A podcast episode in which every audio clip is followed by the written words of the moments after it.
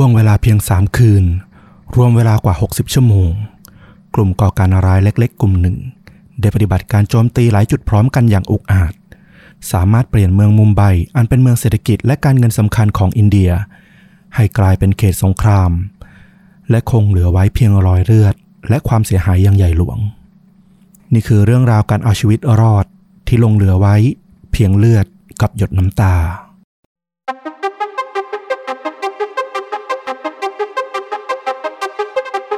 สวัสดีครับ สวัสดีครับ เรื่องจริงยิ่งกว่าหนังพอดแคสต์อยู่กับต้อมครับ แล้วก็ฟลุกครับ พวกเราสองคนในนามชนดูดะนะครับ กับเรื่องจริงสุดเข้มข้นจนถูกนำไปสร้างเป็นภาพยนตร์ วันนี้ฟลุกมาในเรื่องราวประมาณไหนครับ ก็เป็นช่วงเวลาที่ใกล้เคียงกับนายวันวันๆเนอะเวนาศกรรมที่อเมริกาก็เอาเรื่องราวผลพวงที่เกี่ยวข้องแต่ว่าเกิดในประเทศไม่ไกลไม่ไกลจากเราเท่าไหร่ ที่อินเดียเอามาเล่ากันวันนี้อืม ต้องบอกว่าเหตุการณ์นี้นี่ส่งผลกระทบไปทั้งโลกนะอืมคือไม่ส่งผลในด้านความรุนแรง ก็ส่งผลในด้านสังคมเศรษฐกิจต่างๆ มากมายนะครับ และเหมือนจะมีท่านผู้ฟังหลายๆ คนคอมเมนต์มาอยากได้เรื่องประมาณเนี้ยช่วงนายอีเลเว่นเนี้ยมาด้วยนะ ฟลุกก็จัดให้เลยนะแหม เอาใจคุณผู้ฟังมากทีเดียว เหมือนรู้ใจ รักฟลุกแล้วก็ต้องรักต้อมเหมือนเดิมด้วยนะครับผมต้องบอกว่ารักตอมก็ต้องรักฟลุกด้วยเหมือนกันนะ อ่าหยอกกันนิดนึงนะครับผม อ่าโอเค เชิญฟลุกครับครับผม เรื่องราวเนี้ยของอินเดียเนี่ยเทียบได้กับนายวันวันๆของอเมริกาเลย ถึงขนาดเขามีโค้ดเรียกเหตุการณ์ที่เกิดขึ้นเลยนะว่าแบบ 26 11เออ ก็คือ 26ทับ11อื้อหือเหตุการณ์เกิดขึ้นในวันที่ 26 พฤศจิกายนปี 2008 ก็ห่างจากนายอีเลเว่นมานานพอสมควรเหมือนกันนะ ประมาณ 7-8 ปีถูกไหม ใช่ประมาณ 7 ปีห่างมา เรื่องราวเนี้ยก็เป็นเรื่องราวการก่อวินาศกรรมนี่แหละ ในเย็นวันพุธที่ 26 เนี่ย มีกลุ่มชายวัยรุ่นนะ ประมาณ 10 คน เขามาจากทางเรือนะ เรือใหญ่ แล้วก็ลงเรือยางเพื่อเข้าฝั่งที่เมืองมุมไบประเทศอินเดีย 10 คนนี้เนี่ยเขาเป็น ชาวปากีสถานทั้งหมดเลย เรียกว่าเป็นกลุ่มก่อการร้ายมุสลิมนั่นแหละ มีหลักแหล่งอยู่ในปากีสถาน โดยเขาก็ได้แบ่งกลุ่มกันนะที่จะไป ที่จะแยกกันไปทำภารกิจต่างๆของเขา ซึ่งเหตุการณ์นี้เนี่ยเจ้าหน้าที่หน่วยข่าวกรองของอินเดียเนี่ยเขาก็มาบอกทีหลังนะว่าจริงๆเนี่ยเขาได้สืบตามร่องรอยการติดต่อของกลุ่มคนร้ายเนี่ยมาประมาณ 1 เดือนละ มีกลุ่มคนร้ายที่เข้ามาในพื้นที่เนี่ยก่อนล่วงหน้าประมาณ 1-2 เดือน มาเตรียมสะสมอาวุธปืน แล้วก็กระสุนต่างๆเนี่ยไว้ก่อเหตุ โดยที่มีการติดต่อประสานงานกับกลุ่มที่จะเดินทางเข้ามาในวันที่ 26 อีกทีหนึ่ง นอกจากนี้เนี่ยเขายังบอกว่ากลุ่มคนร้ายเนี่ยยังมีการใช้ยานะ พวกสเตียรอยด์พวกยาเสพติดอะไรเงี้ยเพื่อ up ตัวเองให้แบบสามารถปฏิบัติภารกิจผ่านไปได้รวมถึงผ่านการฝึกฝนเหมือนกับ nine eleven เลย nine eleven เนี่ยเขาจะฝึกการขับเครื่องบินผ่านเกมจำลองการขับเครื่องบินใช่ไหม อันเนี้ยเขาฝึกฝนโจมตีสถานที่ต่างๆ เนี่ยผ่าน Google Earth อืมเพื่อให้รู้ตำแหน่งของอาคารต่างๆ แล้วก็ถนนหนทางที่จะต้องใช้ในการเดินทางไปยังจุดต่างๆ เป้าหมายแรกเนี่ยของกลุ่ม เขาจะแบ่งเป็นหลาย ๆ กลุ่มนะ กลุ่มละประมาณ 2-3 คน เป้าหมายแรก ๆ ของเหตุการณ์เนี้ยเกิดขึ้นที่สถานีรถไฟที่ชื่อว่าฉัตรปตีศิวาจี คนร้ายสองคนเนี่ยชื่อว่าอิสมาอิลแล้วก็กาเซฟส์ เขาเริ่มทำการโจมตีช่วงเวลาประมาณสามทุ่มครึ่งของคืนวันพุธที่ 26 ทั้งสองคนเนี่ยเดินเข้าไปในห้องโถง สถานีรถไฟที่อินเดียเนี่ยขึ้นชื่ออยู่แล้วว่าขับข้างด้วยผู้คนเนี่ยตลอดเวลาคนเยอะมากสองคนร้ายเนี่ยบุกเข้าไปพร้อมกับปืน AK47 แล้วก็ทำการกราดยิงใส่ผู้คนที่อยู่ในห้องโถงนั้นเลย นอกจากนี้เนี่ยคนร้ายยังปาระเบิดใส่ผู้คนที่กำลังเดินไปเดินมาด้วย เขาบอกว่าอะไรที่เคลื่อนไหวได้อะ คนร้ายกราดยิงแบบไม่ลังเลเลยอื้อหือคือพูดง่ายๆ ยิงไม่คิดอะพรากชีวิตไปให้ได้มากที่สุด ใช่ เขาบอกว่ากลิ่นเลือดแล้วก็เขม่าวควันเนี่ยลอยคลุ้งไปทั่วสถานีรถไฟเลยนะ การโจมตีเนี่ยสิ้นสุดราวๆ 22 นาฬิกา 45 นาที กินเวลาไปประมาณ 1 ชั่วโมง 15 นาที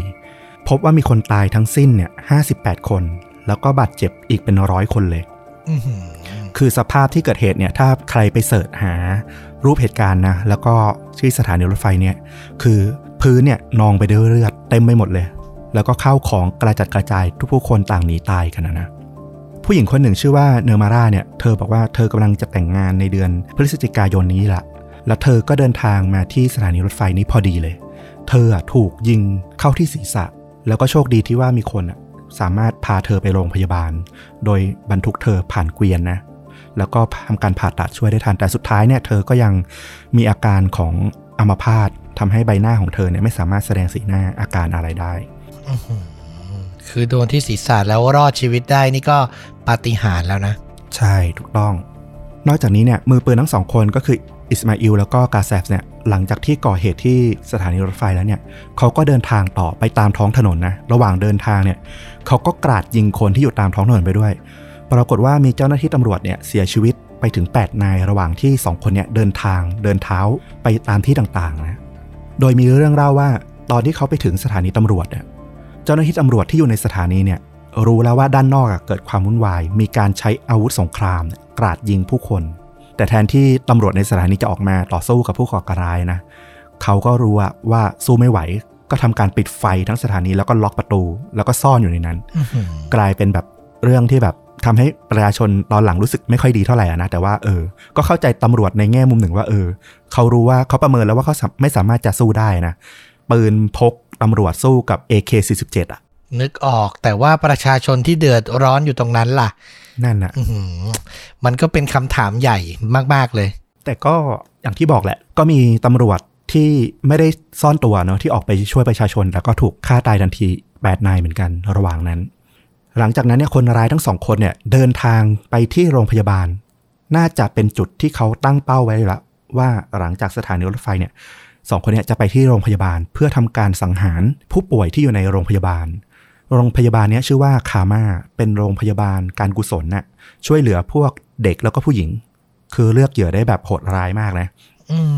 เจ้าหน้าที่ของโรงพยาบาลเนี่ย พอจะรู้แล้วได้ยินเสียงปืนได้ยินเสียงความวุ่นวายเนี่ย รู้แล้วว่ามันเกิดเรื่องไม่ปกติเกิดขึ้นด้านนอก ก็ทำการล็อกห้องผู้ป่วยทั้งหมดเนี่ยให้ไม่ให้คนร้ายเนี่ยเข้ามาได้ ตอนนั้นเนี่ยตำรวจชุดปราบปรามผู้มีอิทธิพลในในมุมไบเนี่ยเริ่มรู้ตัวแล้วว่ามันเกิดเหตุการณ์ไม่ปกติเกิดขึ้นนายตำรวจคนหนึ่งชื่ออรุณจัดฮาฟเขาบอกว่าเขาว่าเดินทางขึ้นรถ SUV ของตำรวจเนี่ยกับตำรวจอีกหกนายพร้อมกับเจ้านายของเขา แล้วในชุดตำรวจที่เดินทางไปด้วยกันในรถคันเดียวกันเนี่ยก็มีทั้งหัวหน้าชุดปราบปรามผู้มีอิทธิพล คือมีคนใหญ่คนโตของกรมตำรวจเนี่ยอยู่ในนั้นหลายคนเหมือนกัน เขาบอกว่าเขาขึ้นไปในรถเนี่ยเพื่อที่จะมุ่งไปที่โรงพยาบาล เพื่อไปช่วยเหลือต่อสู้กับคนร้ายสองคนเนี่ยเขาบอกว่าเมื่อตำรวจไปถึงเนี่ยคนร้ายเนี่ยเหมือนรู้ตัวเตรียมดักรออยู่ละ คนร้ายซ่อนอยู่ในต้นปาล์มตามถนนนะนึกนึกออกใช่ไหมเออมันจะมีต้นไม้อยู่ด้านข้างทางเนี่ยตำรวจลงมาจากรถ แล้วก็ถูกโจมตีทันที คนร้ายเนี่ยกราดยิงไปที่รถ SUV เนี่ย ของอรุณเนี่ยหมดไปสองแม็กอะปืนอัตโนมัตินะเนาะหมดไปสองแม็กเนี่ย จนรถเนี่ยสภาพยับเยินเลย ตัวอรุณเนี่ยยิงต่อสู้จากที่นั่งด้านหลังได้ แต่ว่าสุดท้ายเนี่ยก็สู้แรงไม่ไหว แล้วเขาก็โดนยิงเข้าที่มือด้านขวา แล้วก็ที่แขนด้านซ้ายนะจนไม่สามารถขยับตัวได้ ตอนนี้คนร้ายทั้งอิสมาอิลแล้วก็กาแซฟเนี่ยค่อยๆเดินมาที่รถ SUV ของตำรวจ เพื่อเช็คว่ายังเหลือตำรวจที่รอดชีวิตหรือเปล่า พอเช็คแน่แล้วว่าทั้งเจ็ดชีวิตเนี่ยน่าจะตายหมดละเขาก็ลากตำรวจที่อยู่นั่งอยู่ด้านหน้าเนี่ยสามนายออก แล้วก็ขึ้นไปนั่ง ตอนแรกเขาจะลากร่างของตำรวจอีกสี่นายที่นั่งอยู่ด้านหลังเนี่ย SUV อะเป็นรถสองตอนนะเนาะก็คือจะลากออกแต่ว่าปรากฏว่าไอ้ประตูที่อยู่ด้านหลังเนี่ยมันโดนยิงแล้วมันก็คงช็อตอย่างเงี้ยมันเปิดไม่ได้ไอ้คนร้ายก็เลยขึ้นไปนั่งขับรถ โดยทิ้งร่างทั้งสี่ร่างไว้ด้านหลัง ซึ่งจริงๆเนี่ยสี่ร่างด้านหลังเนี่ยตายไปละสองอรุณเนี่ยยังไม่ตาย แต่ว่าขยับไม่ได้ แล้วก็เลยทำแกล้งเป็นตายนอน นอนนิ่งไว้ เขาบอกว่ายังมีเพื่อนตำรวจอีกคนหนึ่งอะจริงๆอะหายใจรวยรินอยู่ ก็ยังไม่ตายเหมือนกัน ตอนที่เขายังสัมผัสได้นะคนร้ายก็ขับไปโดยเข้าใจว่าเออตำรวจด้านหลังสี่นายเนี่ยตายหมดละ ระหว่างที่ขับรถออกไปอะ ปรากฏว่ามือถือของตำรวจ คนที่หายใจโรยรินอยู่เกิดดังขึ้นมา คนร้ายด้วยความตกใจก็หันมาแล้วก็ยิงใส่ไปที่นายตำรวจคนนั้นทันทีนะ กระสุนเนี่ยก็ผ่าเข้ากลางอกนายตำรวจคนนั้นก็เสียชีวิตตรงนั้นเลย ข้างๆ กับอรุณ อรุณบอกว่าถ้าคนร้ายเนี่ย เบี่ยงการยิงมาอีกนิดเดียวเนี่ย คือเขาอะก็จะตายแล้วเหมือนกันแต่ตอนนี้เขาก็ทำอะไรไม่ได้ ก็ทำได้แบบทำตัวนิ่งที่สุด เพื่อไม่ให้คนร้ายรู้ตัวว่า ยังมีคนรอดชีวิตอีกหนึ่งคนอะโหดร้ายมาก จริง ๆ ความตายอยู่ตรงหน้าเลยอะอย่างนี้ใช่อรุณบอกว่าจริง ๆอะเขาอยากจะสู้เหมือนกันนะ เขามีปืนอัตโนมัติของตำรวจอะเป็นปืนไรเฟิลอัตโนมัติ สามารถยิงสู้ได้ แต่เขาอะดูจากสภาพของเขาแล้วเนี่ย อย่างที่บอกมือขวาโดนยิง แขนซ้ายโดนยิง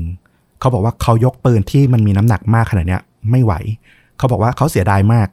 ถ้าเขาพกปืนสั้นขนาด 9 มม เนี่ยอยู่ในรถวันนั้นน่ะเขาสามารถยิงคนร้ายจากด้านหลังได้ทันทีเลยอืมแต่มันไม่เกิดขึ้น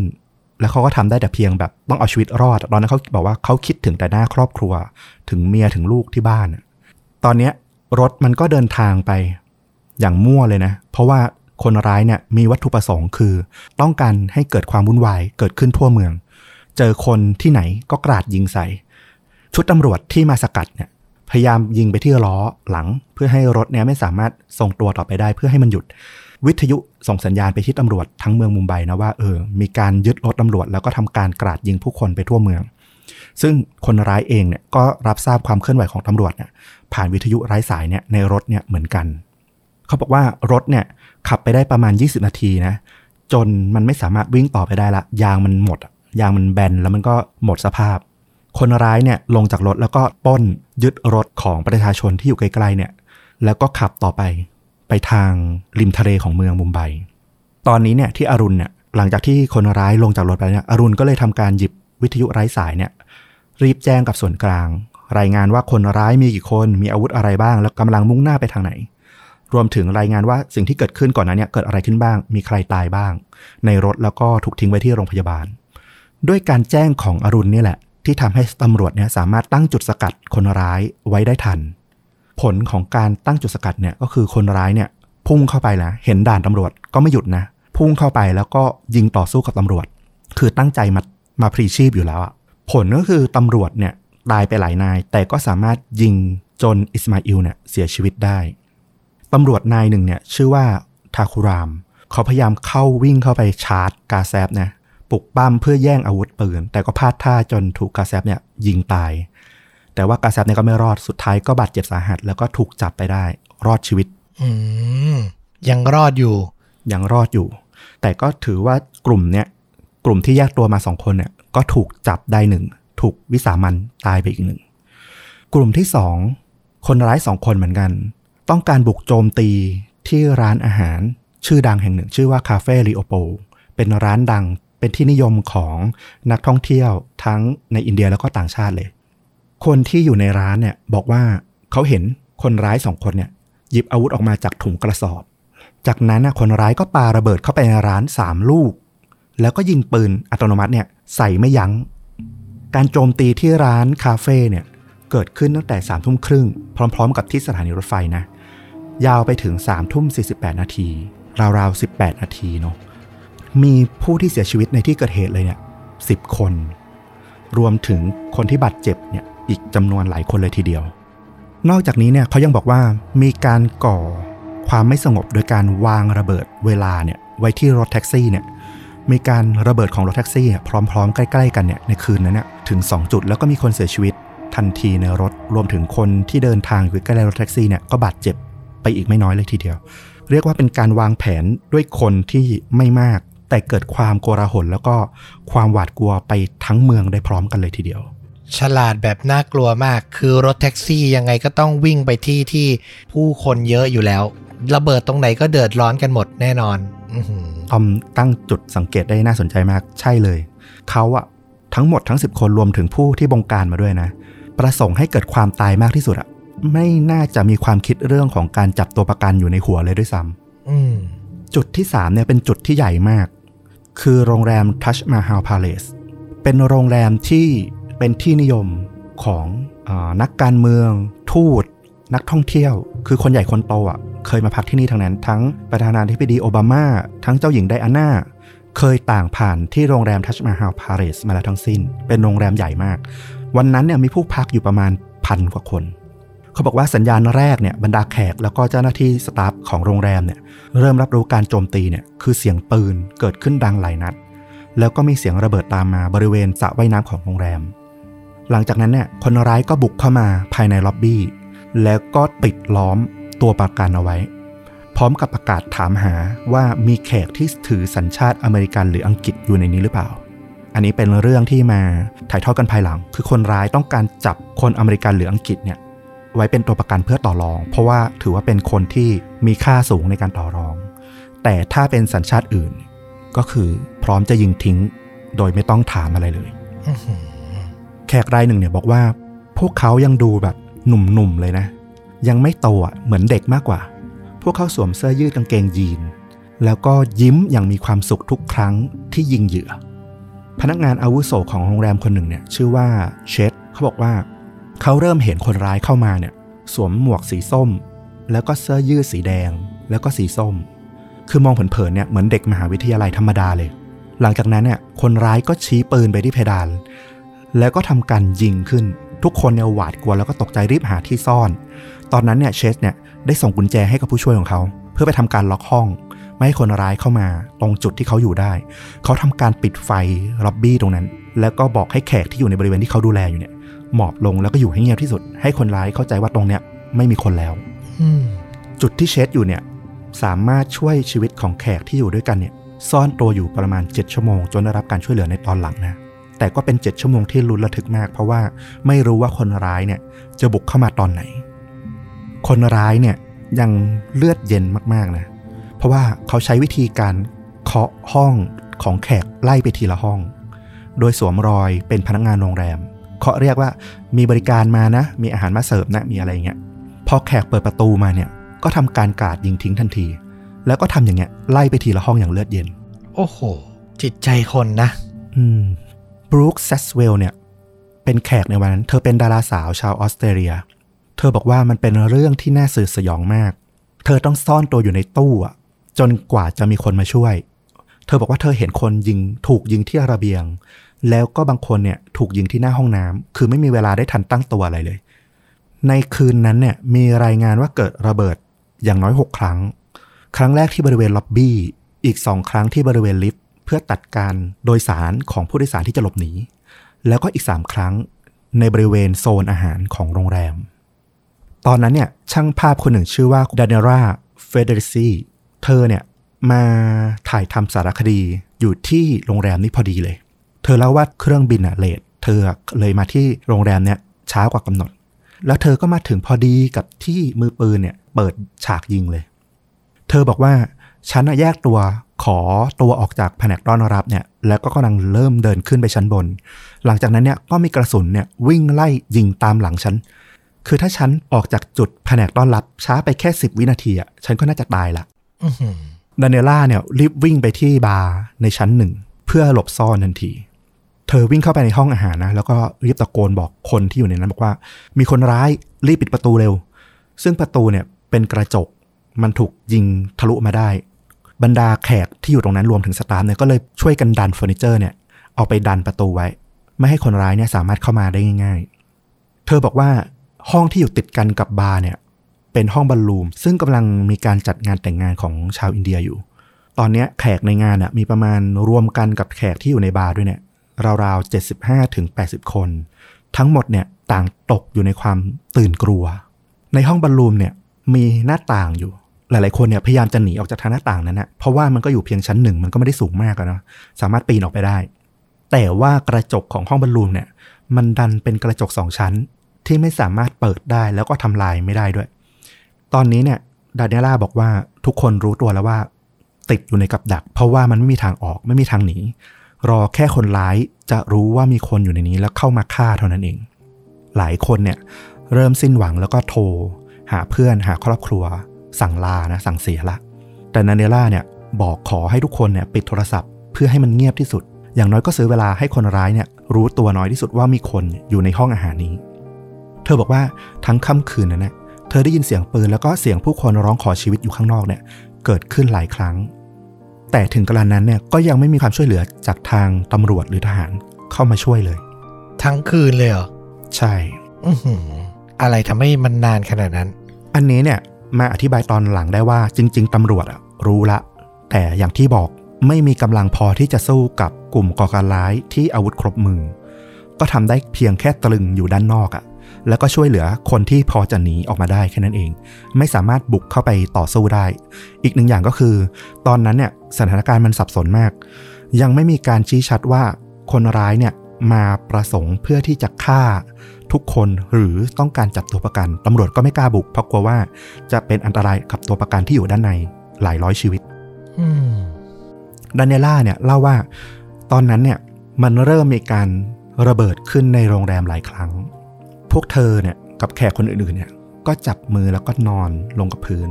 คือทุกคนเนี่ยเริ่มเตรียมใจแล้วว่า คงไม่รอดออกไปได้ละ ถึงแม้คนร้ายจะไม่มายิงไม่มาเจอ แต่สุดท้ายพวกเขาเนี่ยก็น่าจะตายจากระเบิดหรือไฟไหม้ที่เกิดขึ้นอยู่ดี ตอนนั้นน่ะดานิเอล่าบอกว่าเธอคิดถึงลูกชายของเธอ ซึ่งอายุเพียงสองขวบเท่านั้นเอง แต่ระหว่างที่กำลังทำใจว่าจะตายอยู่นั้นนะคนร้ายคนหนึ่งเนี่ยคว้างระเบิดลูกหนึ่งเข้ามาในห้อง พอดีอื้อหือแต่ในเรื่องร้ายมันเป็นเรื่องดีตรงที่ว่าระเบิดเนี่ย มันระเบิดในห้องบอลลูม ซึ่งแรงระเบิดเนี่ย มันดันไปทำลาย ไอ้ตรงกระจกหน้าต่างสองชั้นที่มันเปิดไม่ได้เนี่ยพอดีทำให้แขกทั้งหมดที่เหลือเนี่ยสามารถออกมาจากทางหน้าต่าง แล้วก็รอดชีวิตได้ รวมถึงดานิเอล่าด้วย ดวงแท้ๆเลย ดวงจริง ๆ นักข่าวคนหนึ่ง ชื่อว่าคุณโซนารี เธอก็ติดอยู่ในห้องพักของเธอเหมือนกัน ประมาณสามทุ่มครึ่ง เธอเริ่มได้ยินเสียงปืน และตอนนั้นนะเธอก็เริ่มสื่อสารกับทีมของเธอ ทีมนักข่าวทีม PR ของเธอเหมือนกันว่า ให้รีบล็อกประตู หลังจากนั้นเนี่ยพอประมาณ4ี่ทุ่มสีเนี่ย เธอเริ่มเข้าใจแล้วว่าเกิดอะไรขึ้นจากข่าวที่เธอติดตาม เธอรู้แล้วว่าตอนเนี้ยเธอตกอยู่ในสถานการณ์ เป็นเหยื่อของการก่อการร้ายในโรงแรม เธอขังตัวเองอยู่ในห้องเนี่ย ยาวนานจนลืมเวลาไปเลย แต่ว่าสติของเธอเนี่ยตื่นตลอดเวลา เพราะว่ามันมีเสียงปืนเสียงระเบิดเกิดขึ้นตลอดเวลา เธออะทำใจให้แบบหลับไม่ลงจริง ๆ หลังจากนั้นเธอก็ได้รับอีเมลจากทางหัวหน้าของเธอบอกว่าให้รีบออกจากตรงนั้นมาซะ เธอก็เลยแบบ ทำใจสู้นะ เปิดประตูห้องพัก แล้วก็ดูว่าปลอดภัยหรือเปล่า สาเหตุที่หัวหน้าของเธอบอกให้รีบออกมาซะเพราะว่าตอนนี้สถานการณ์ข้างนอกเนี่ย คือมันเริ่มมีไฟไหม้มีกลุ่มควันไฟเนี่ยขึ้นที่ชั้นหนึ่งคือถ้าเธอไม่รีบออกมาสุดท้ายเธอก็ต้องถูกไฟคลอกตายแน่ๆ ถ้าเกิดไม่สามารถควบคุมสถานการณ์ควบคุมไฟได้ เธอออกมาที่โถงทางเดินเนี่ย เธอไม่เห็นใคร ทุกอย่างดูเงียบสงบไปหมด แต่แล้วระหว่างที่เธอกำลังตัดสินใจไปที่ลิฟต์เนี่ย ธอก็เกิดฉุกคิดขึ้นได้ ว่าลิฟต์มันน่าจะอันตรายมาก เธอก็เลยเปลี่ยนวิ่งไปทางบันไดหนีไฟแทน เธอบอกว่าบันไดหนีไฟเนี่ยทั้งแคบแล้วก็มืดมาก เธอค่อยๆเดินลงไปที่ชั้นล่าง แล้วยิ่งเดินลงไปใกล้ชั้นล่างเท่าไหร่เธอก็ยิ่งได้ยินเสียงปืนเนี่ยดังชัดขึ้นเรื่อยๆ ตอนนี้เธอมาถึงที่ประตูชั้นหนึ่งละ มันเขียนไว้ว่าถ้าคุณเปิดประตูเนี้ยสัญญาณเตือนภัยมันจะดังขึ้น ตรงนี้มันจุดวัดใจแล้วว่า หนึ่งเปิดปั๊บบ่งบอกแน่นอนว่ามีคนอยู่ที่ตรงนี้สองเปิดปั๊บถ้ามีคนร้ายดักรออยู่ที่ประตูทางหนีไฟอะคือเธอก็ต้องตายแน่ๆอืมแต่ตอนนั้นนะเธอบอกว่าเธอไม่มีช่วงเวลาให้คิดอะไรได้มากมายเลย เธอตัดสินใจเปิดไปเพราะไม่มีอะไรจะเสียละ โชคดีตรงนั้นนะไม่มีใครอยู่ มีคนบอกเธอว่าให้รีบออกไปที่ถนนใหญ่ เธอก็ทำการปีนออกไปทางหน้าต่างของชั้นหนึ่ง แล้วก็รอดมาได้ เป็นวินาทีชีวิตของเธอเลยที่เธอเอามาเล่าในภายหลัง ผู้ก่อการร้ายนี่มีรวมๆประมาณ 10 คนป่ะ ตอนเนี้ยที่อยู่ในโรงแรมหรือมีแค่ 2 คนเหมือนเดิม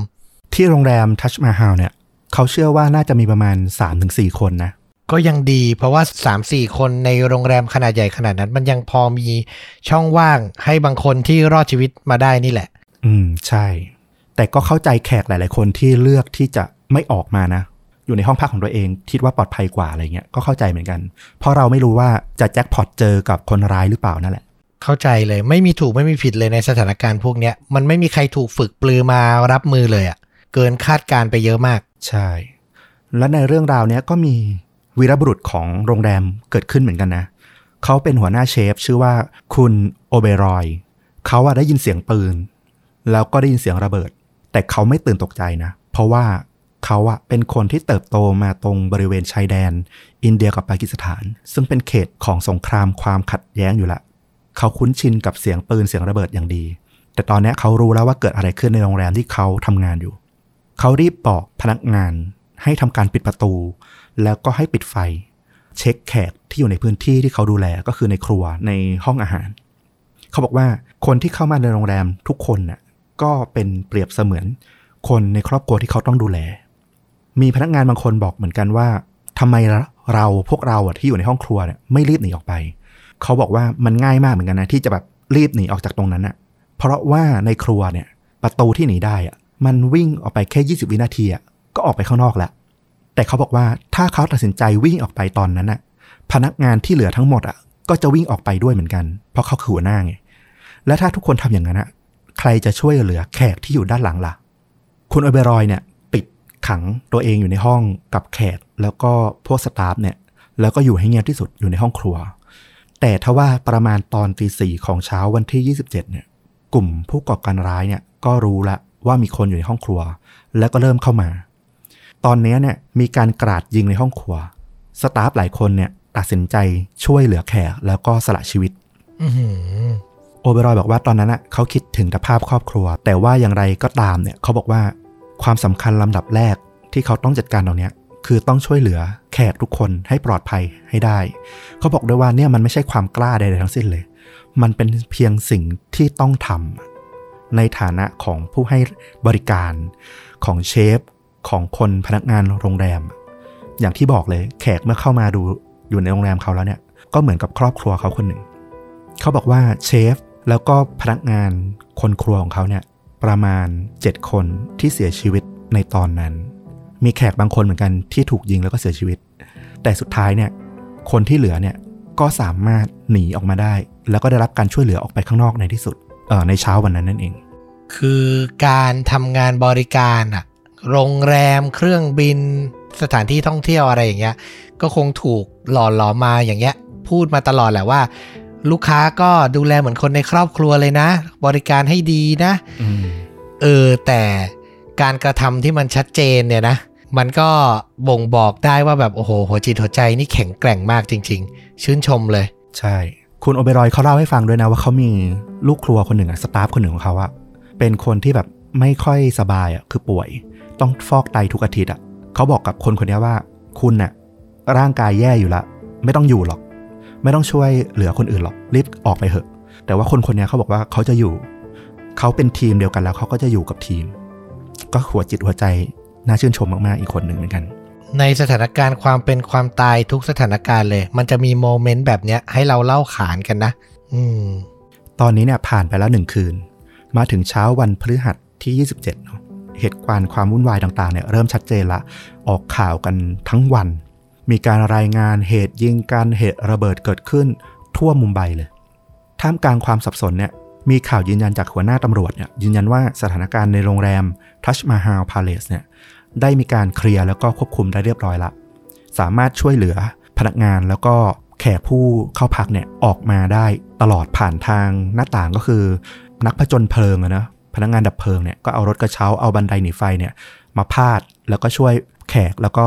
พนักงานโรงแรมเนี่ยออกมาหลายร้อยคนเลยตำรวจก็ยืนยันว่าตอนนี้ในโรงแรมเนี่ยสามารถเคลียร์ได้เรียบร้อยละ สงบเรียบร้อยละ แต่ก็ยังมีจุดอื่น ๆ ที่ยังต้องไปจัดการอีก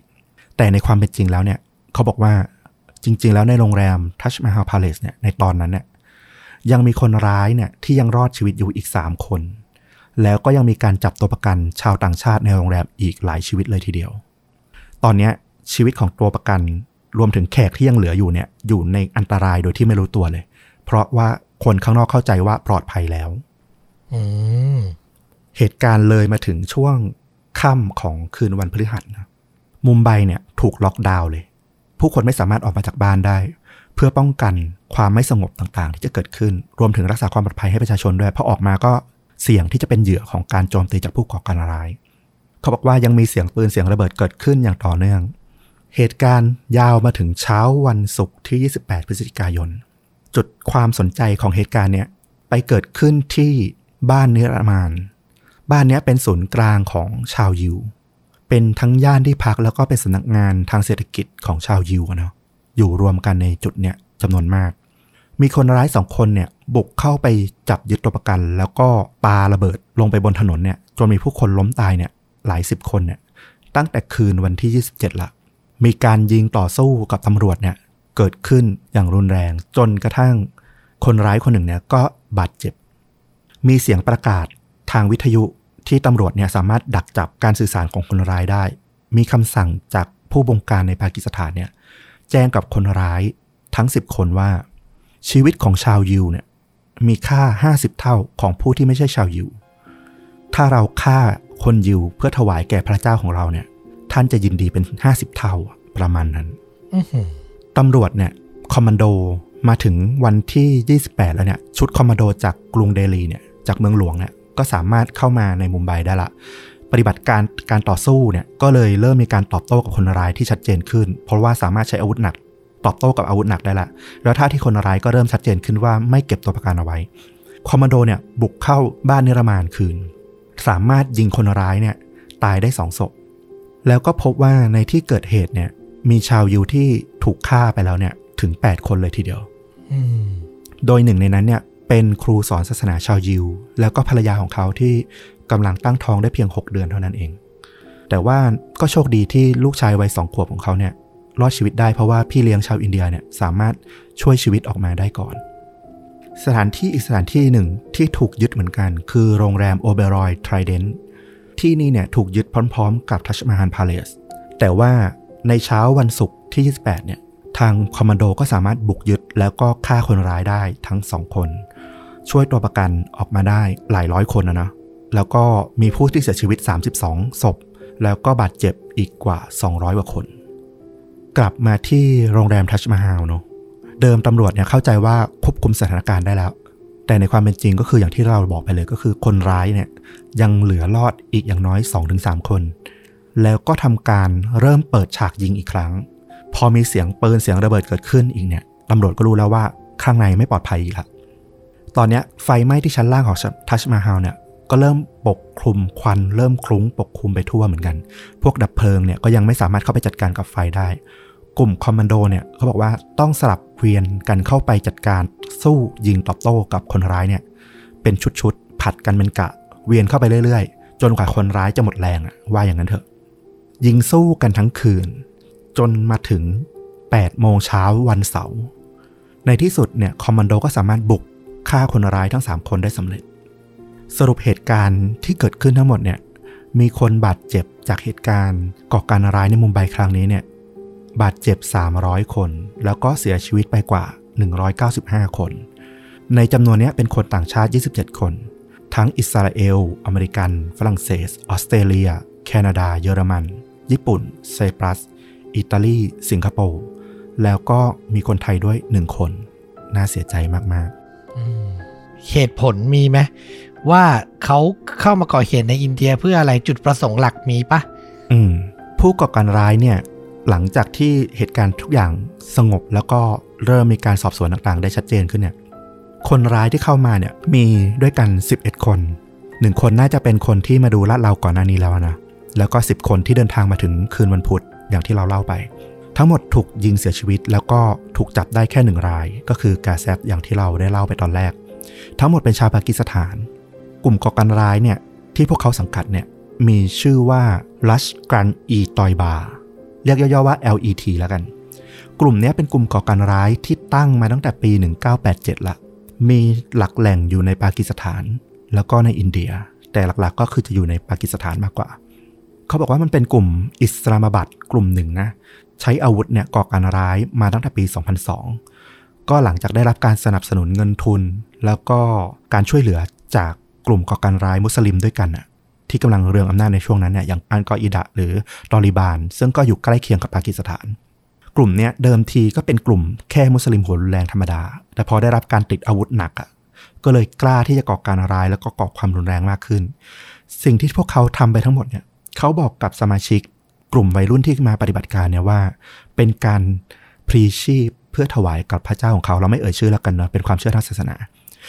เพื่อพระเจ้าของพวกเขา มันก็เป็นความปลูกฝังแบบผิดๆอะเนาะอืม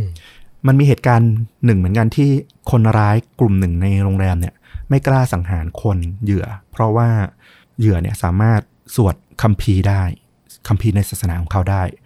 เขาก็มีการสื่อสารกับผู้บงการอะว่าเออมีคนมุสลิมอะเขาฆ่าไม่ได้ ผู้บงการก็บอกว่ามันเป็นมุสลิมที่ไม่ดี สามารถฆ่าได้ อันเนี้ยมันทำให้เห็นชัดถึงแบบภายในศาสนาเขาเองอะมันก็มีทั้งที่ดีและไม่ดีเหมือนว่า มองกลางๆว่าศาสนาไม่มีใครสอนให้ใครฆ่าคนหรอก แต่ก็คือการตีความของคนเองนั่นแหละที่แบบทำให้มันเกิดเรื่องราวแบบนี้ขึ้นมา เอาจริง ๆอะตีความผิดเนี่ยมีทุกศาสนาแหละเออไม่จำเป็นต้องอิสลามหรอกจริงใช่ถูกๆต้องมเกิดเป็นกลุ่มลัทธิเป็นอะไรที่แบบเราฟังมามากมายเนี่ยเกิดเยอะแยะไม่ใช่เพียงศาสนาเดียวเท่านั้น แต่เหตุการณ์เนี้ยบังเอิญว่ามันเกิดขึ้นจาก เรื่องราวของความเชื่อนี้พอดีเท่านั้นเอง เรื่องราวนี้ก็จบไปว่ามันกลายเป็นเหตุการณ์โศกนาฏกรรม จากการก่อการร้ายที่เกิดขึ้นอย่างรุนแรงมากในอินเดีย จนถูกขนานนามอย่างที่บอกว่าเป็น 26 11 ซึ่งแบบถูกกล่าวขานหนักไม่ต่างจาก9-11 เลยสำหรับชาวอินเดียนะเรื่องที่เกิดขึ้นหลังจากนั้นอีกนิดหนึ่งก็คือ วันที่ 3 มกราคม ปีนี้เอง 2021 เนี่ย ซากิอูเรมานรักวีเนี่ยซึ่งเป็นหัวหน้าของกลุ่มก่อการร้าย LET เนี่ยถูกจับได้ แล้วก็กำลังขึ้นศาลแต่ก็ต้องติดตามดูต่อไปนะว่าจะเป็นยังไง เพราะว่าเขาบอกว่าจริง ๆ แล้ว หัวหน้ากลุ่มคนเนี้ยถูกจับตั้งแต่ปี 2015 ละ แต่ว่าก็ถูกปล่อยตัว หลังจากนั้นอีกไม่กี่เดือนออกมา เพราะว่าไม่สามารถดำเนินคดีได้ หลักฐานน่าจะอ่อนไปอะเอ่อศาลผู้พิพากษาเนี่ย